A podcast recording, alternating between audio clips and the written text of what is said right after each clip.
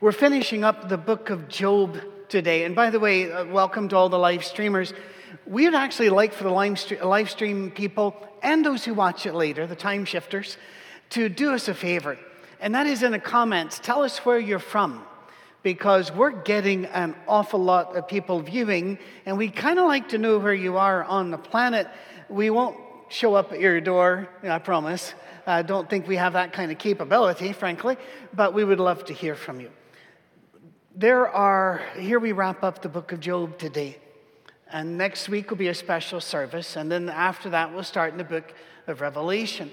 There are so many books out there about suffering uh, people who have gone through a particular type of suffering. Maybe the loss of a family member, the loss of a child. Maybe they've walked with a parent with Alzheimer's. Maybe they've had cancer themselves. All of these are journey books, and all of them are wonderful, and we need to have them here. But the problem is that they end before our journey ends. Let's say that you have a, a cancer and you read a book about a cancer survivor and about their process as they went through it.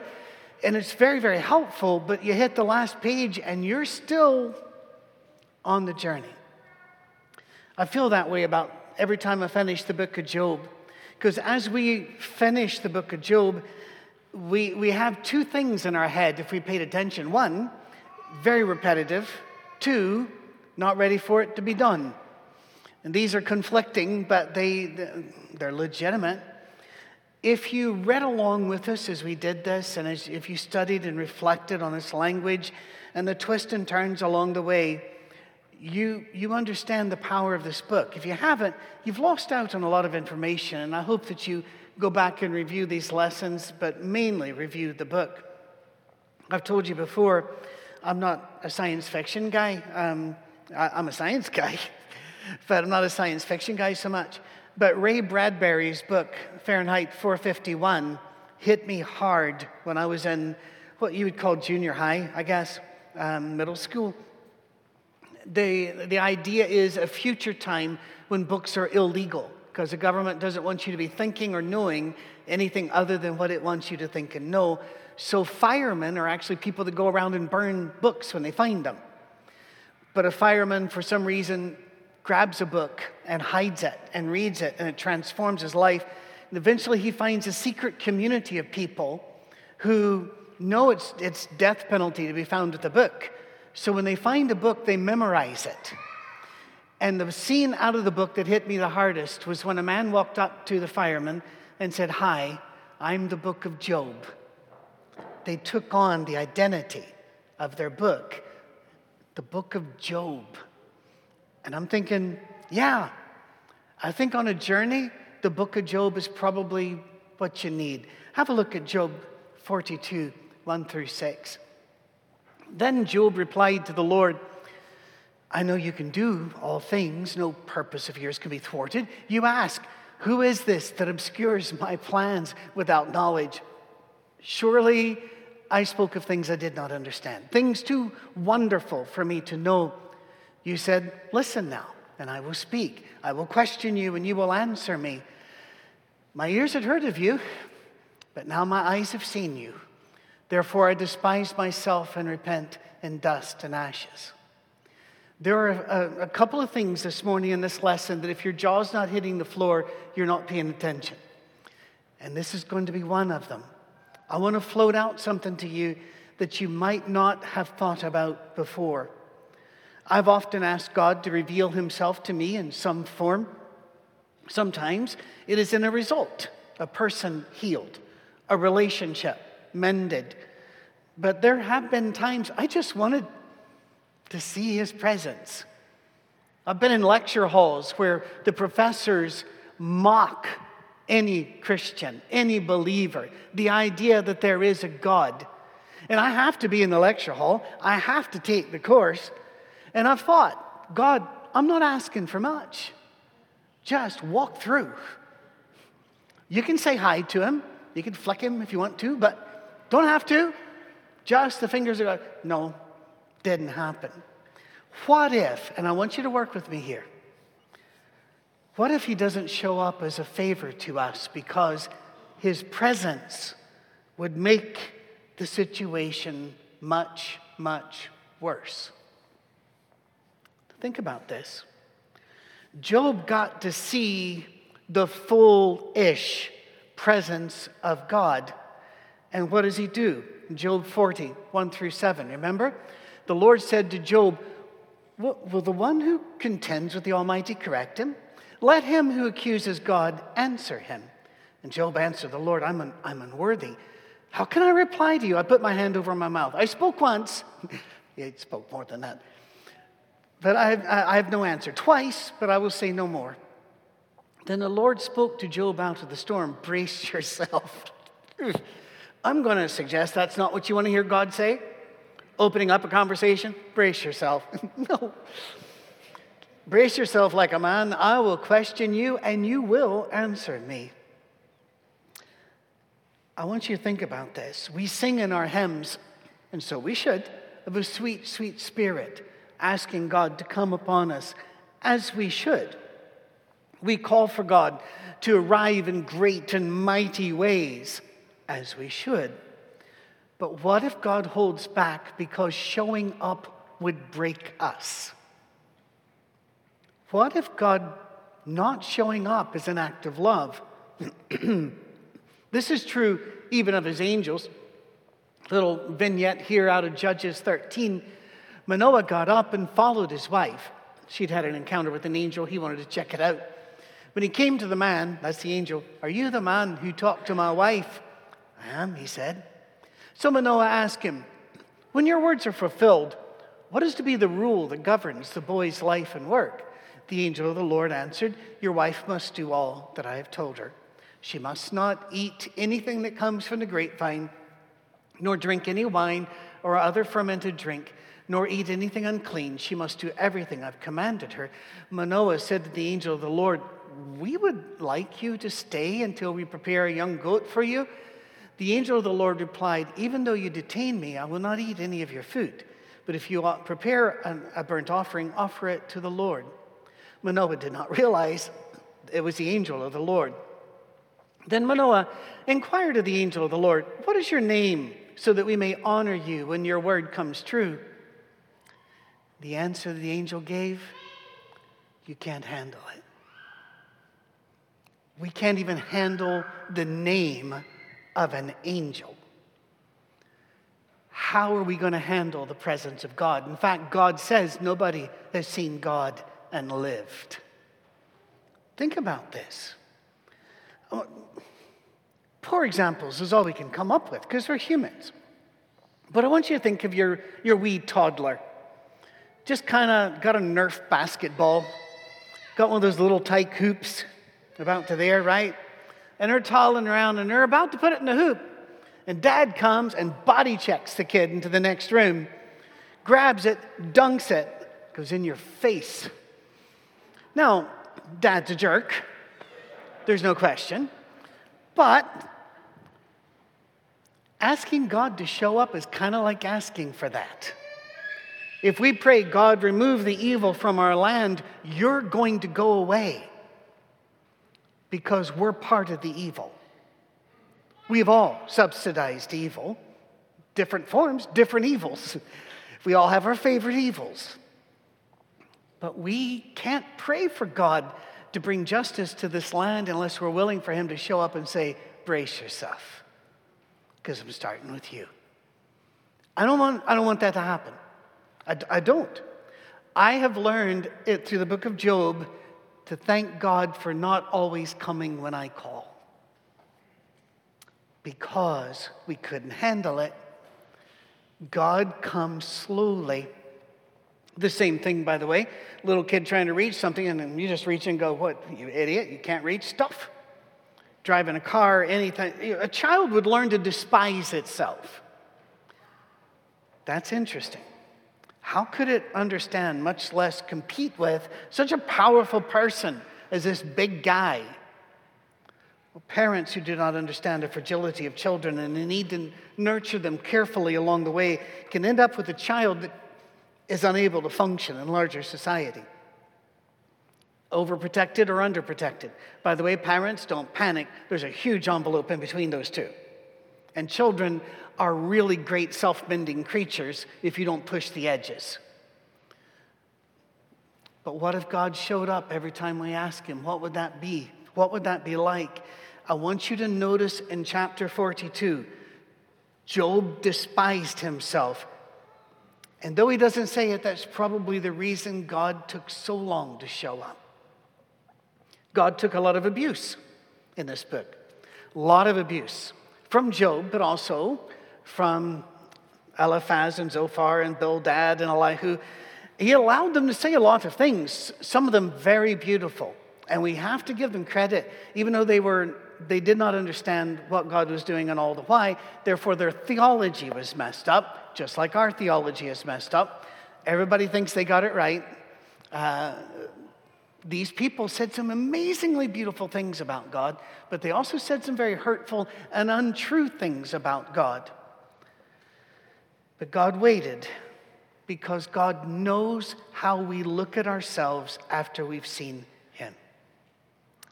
God never despised Job, but as soon as Job caught a glimpse of God, Job despised himself. Get it now? Do you get why he does not roll in the way we would sometimes like? Because we would then look at our own self and go, I've got nothing. I am nothing. As the prophet said, I am an evil man and I live in a world, a nation of evil men and evil lips. He was, he was, he, he, he didn't feel he could go farther until the angel came and placed the coal upon his lips and said, You will speak. You're going to like it or not. And that's when the prophet goes, Here am I, send me.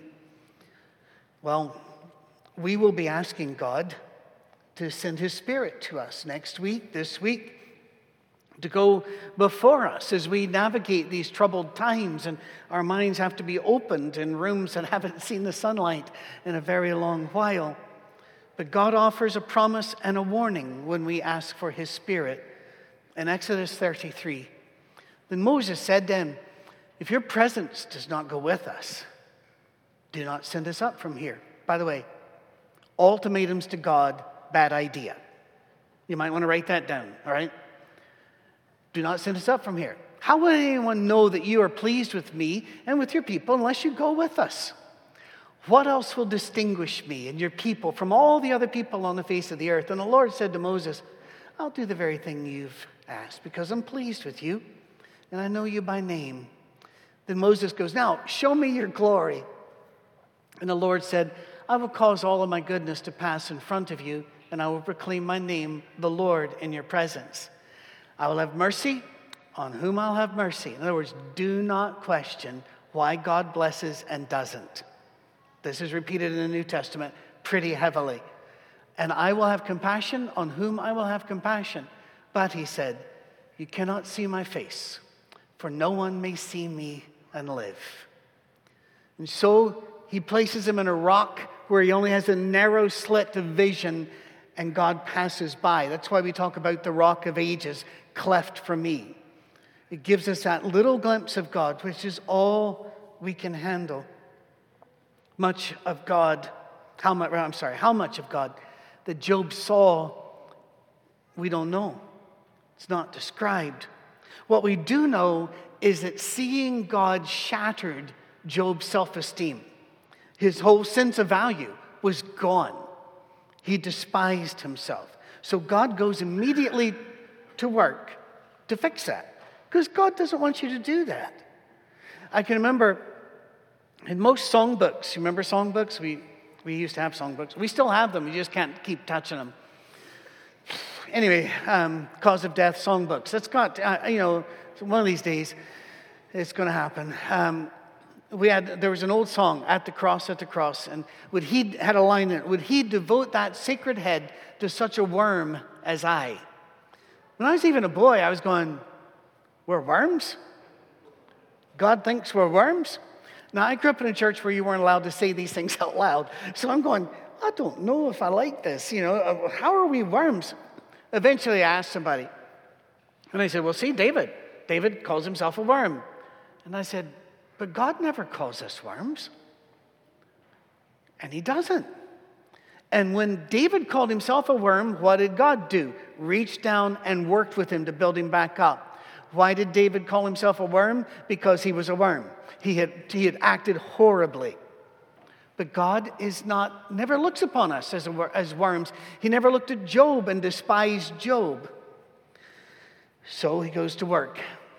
There in Job chapter 42, God tells Job's friends they've not spoken the truth about God. We're going to, um, not quite ready for that one, all right? We'll get to that one in just a bit. Um, they said so many wonderful and true things, but they left out grace. Now, they did bring up grace and forgiveness, but only after adequate repentance and, and uh, confessing of all sorts of sins, right? Again, this, this, this just messes with our theology. Read the Gospels. Jesus continually forgave people before they changed, before they repented.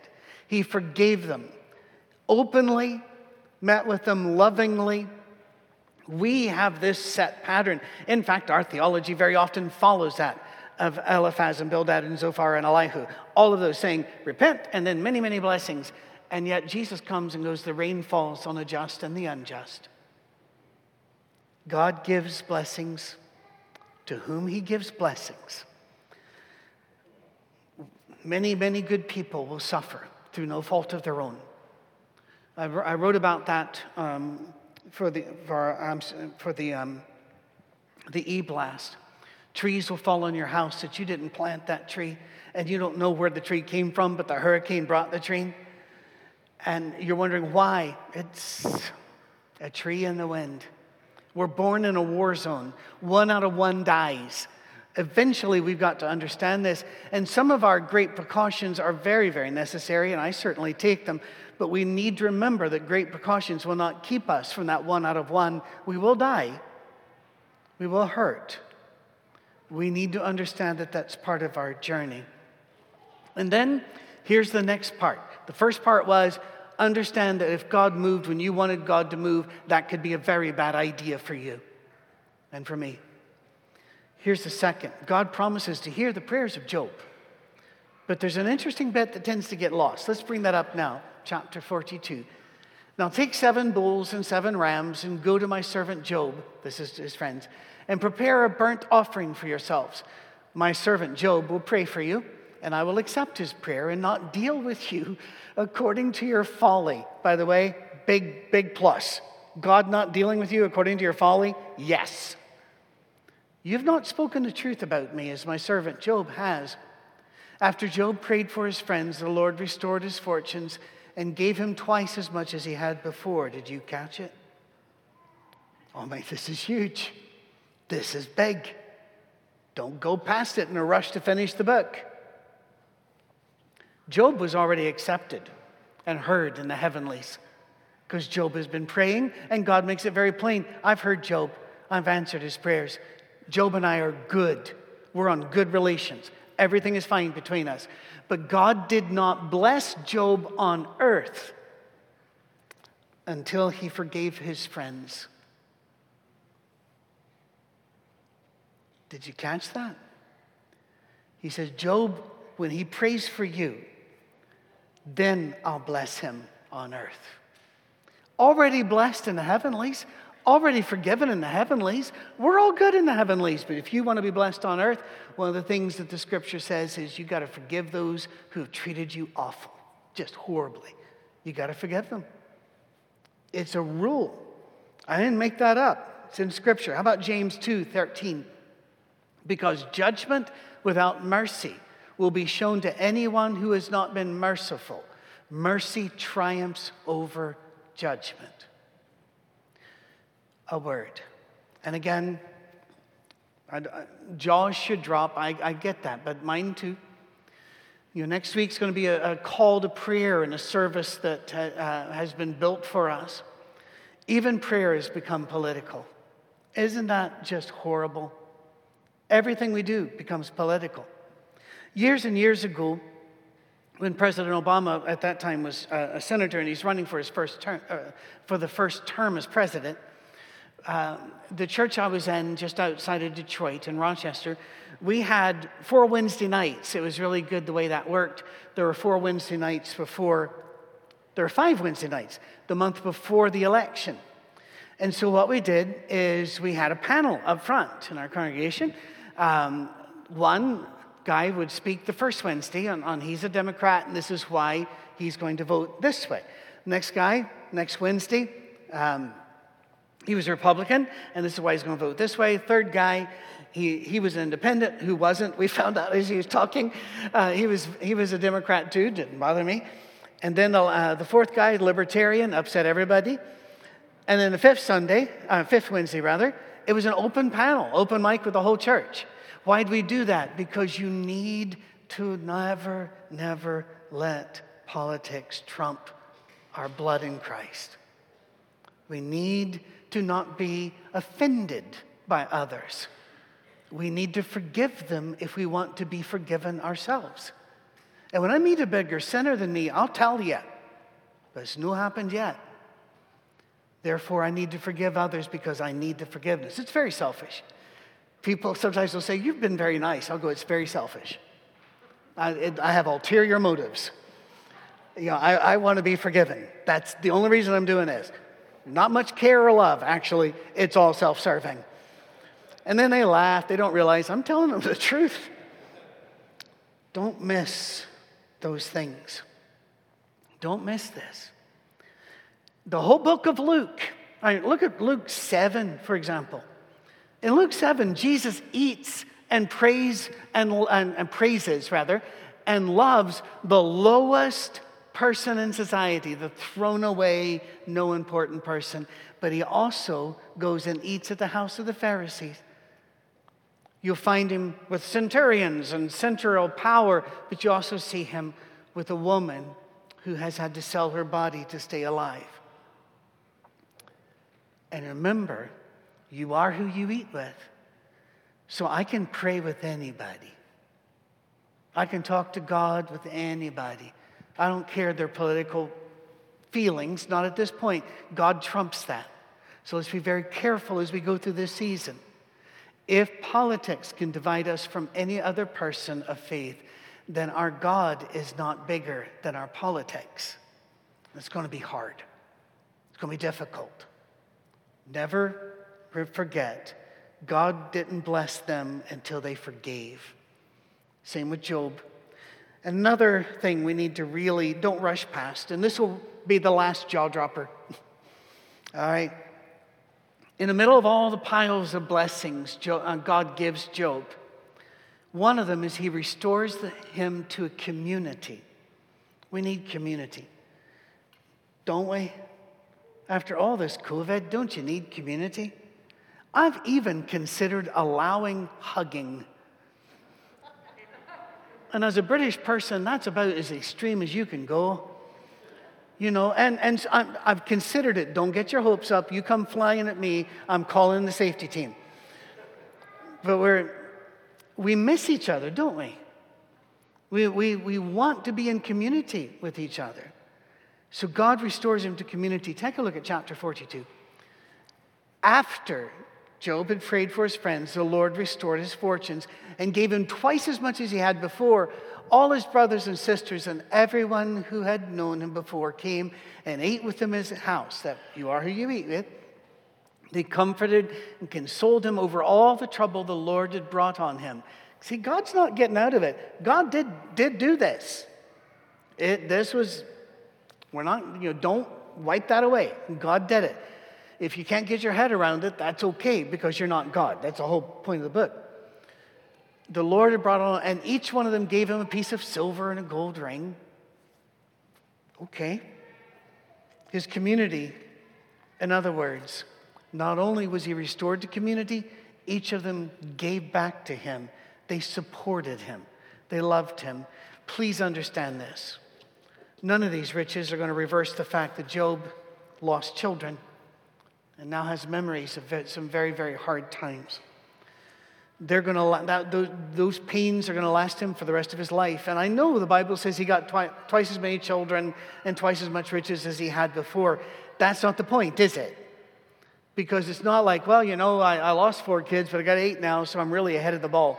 No, you still remember the pain. So the community gathered around and supported him. How long? I would assume the rest of his life. Because don't we hurt the rest of our lives? Don't we limp along the rest of our lives after suffering? So we carry each other the rest of our lives. Beware of compassion fatigue when we get tired of carrying one of us. No.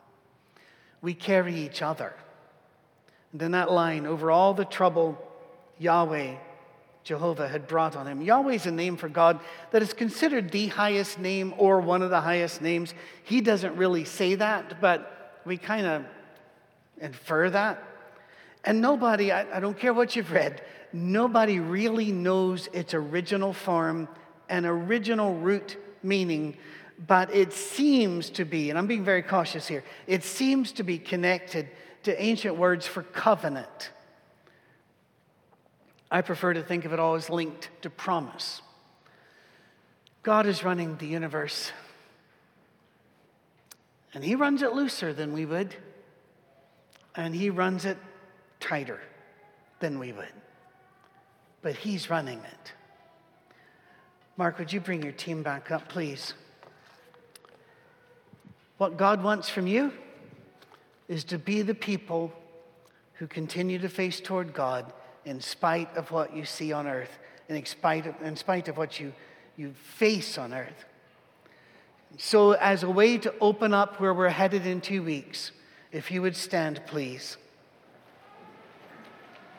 Hear this from John the Revelator as he enters the throne room of God. All the angels were standing around the throne and around the elders and the four living creatures. They fell down on their faces before the throne of God and worshiped God, saying, Amen. Praise and glory and wisdom and thanks and honor and power and strength be to our God forever and ever. Amen. Then one of the elders asked me, These in white robes, who are they? Where'd they come from? I answered, Sir, you know. And he said, These are they who have come out of the great tribulation. They have washed their robes and made them white in the blood of the Lamb. God knows it's hard. God knows we're frustrated. God knows we're blind and not seeing what we want to see. God gets that. And his response is love and grace and forgiveness he will not remove our pain, but He will walk with us as He walked with Moses through it. Let God be God. Let the church be faithful.